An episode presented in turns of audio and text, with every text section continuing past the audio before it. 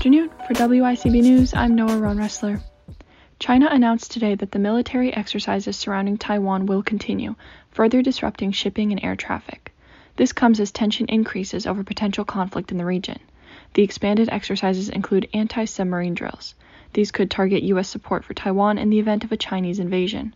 This information comes from social media posts from the Eastern leadership of China's Communist Party's military arm, called the People's Liberation Army. Today, the three men who chased and killed Ahmaud Arbery faced a second round of criminal penalties. This comes months after they were sentenced to life in prison for murder for killing 25-year-old Arbery on February 23, 2020, in a Georgia neighborhood. Back-to-back hearings have been scheduled to individually sentence each of the defendants. According to AP, Arbery's murder, quote, became part of a larger national reckoning over racial injustice and killings of unarmed black people, including George Floyd in Minneapolis and Breonna Taylor in Kentucky. Those two cases also resulted in the Justice Department bringing federal charges. Yesterday, for the first time in 4 years, beach crews have found a sea turtle nest on the Mississippi mainland. The Harrison County crew was cleaning up when they found turtle tracks. The area was immediately protected, and the Institute for Marine Mammal Studies was called.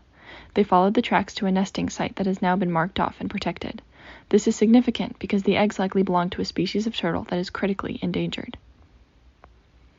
At least 9 people were injured in a shooting outside of a Cincinnati bar early yesterday morning. None of the victims are critically wounded. At around 1:30 in the morning, outside of a bar in the Over the Rhine district, at least one gunman opened fire in the popular nightlife area. There were likely 2 shooters at the scene, and neither one has been caught. The Tompkins County Health Department and National Weather Service of Binghamton have issued a heat advisory through this evening. The heat index warns of temperatures between 95 and 100 degrees Fahrenheit.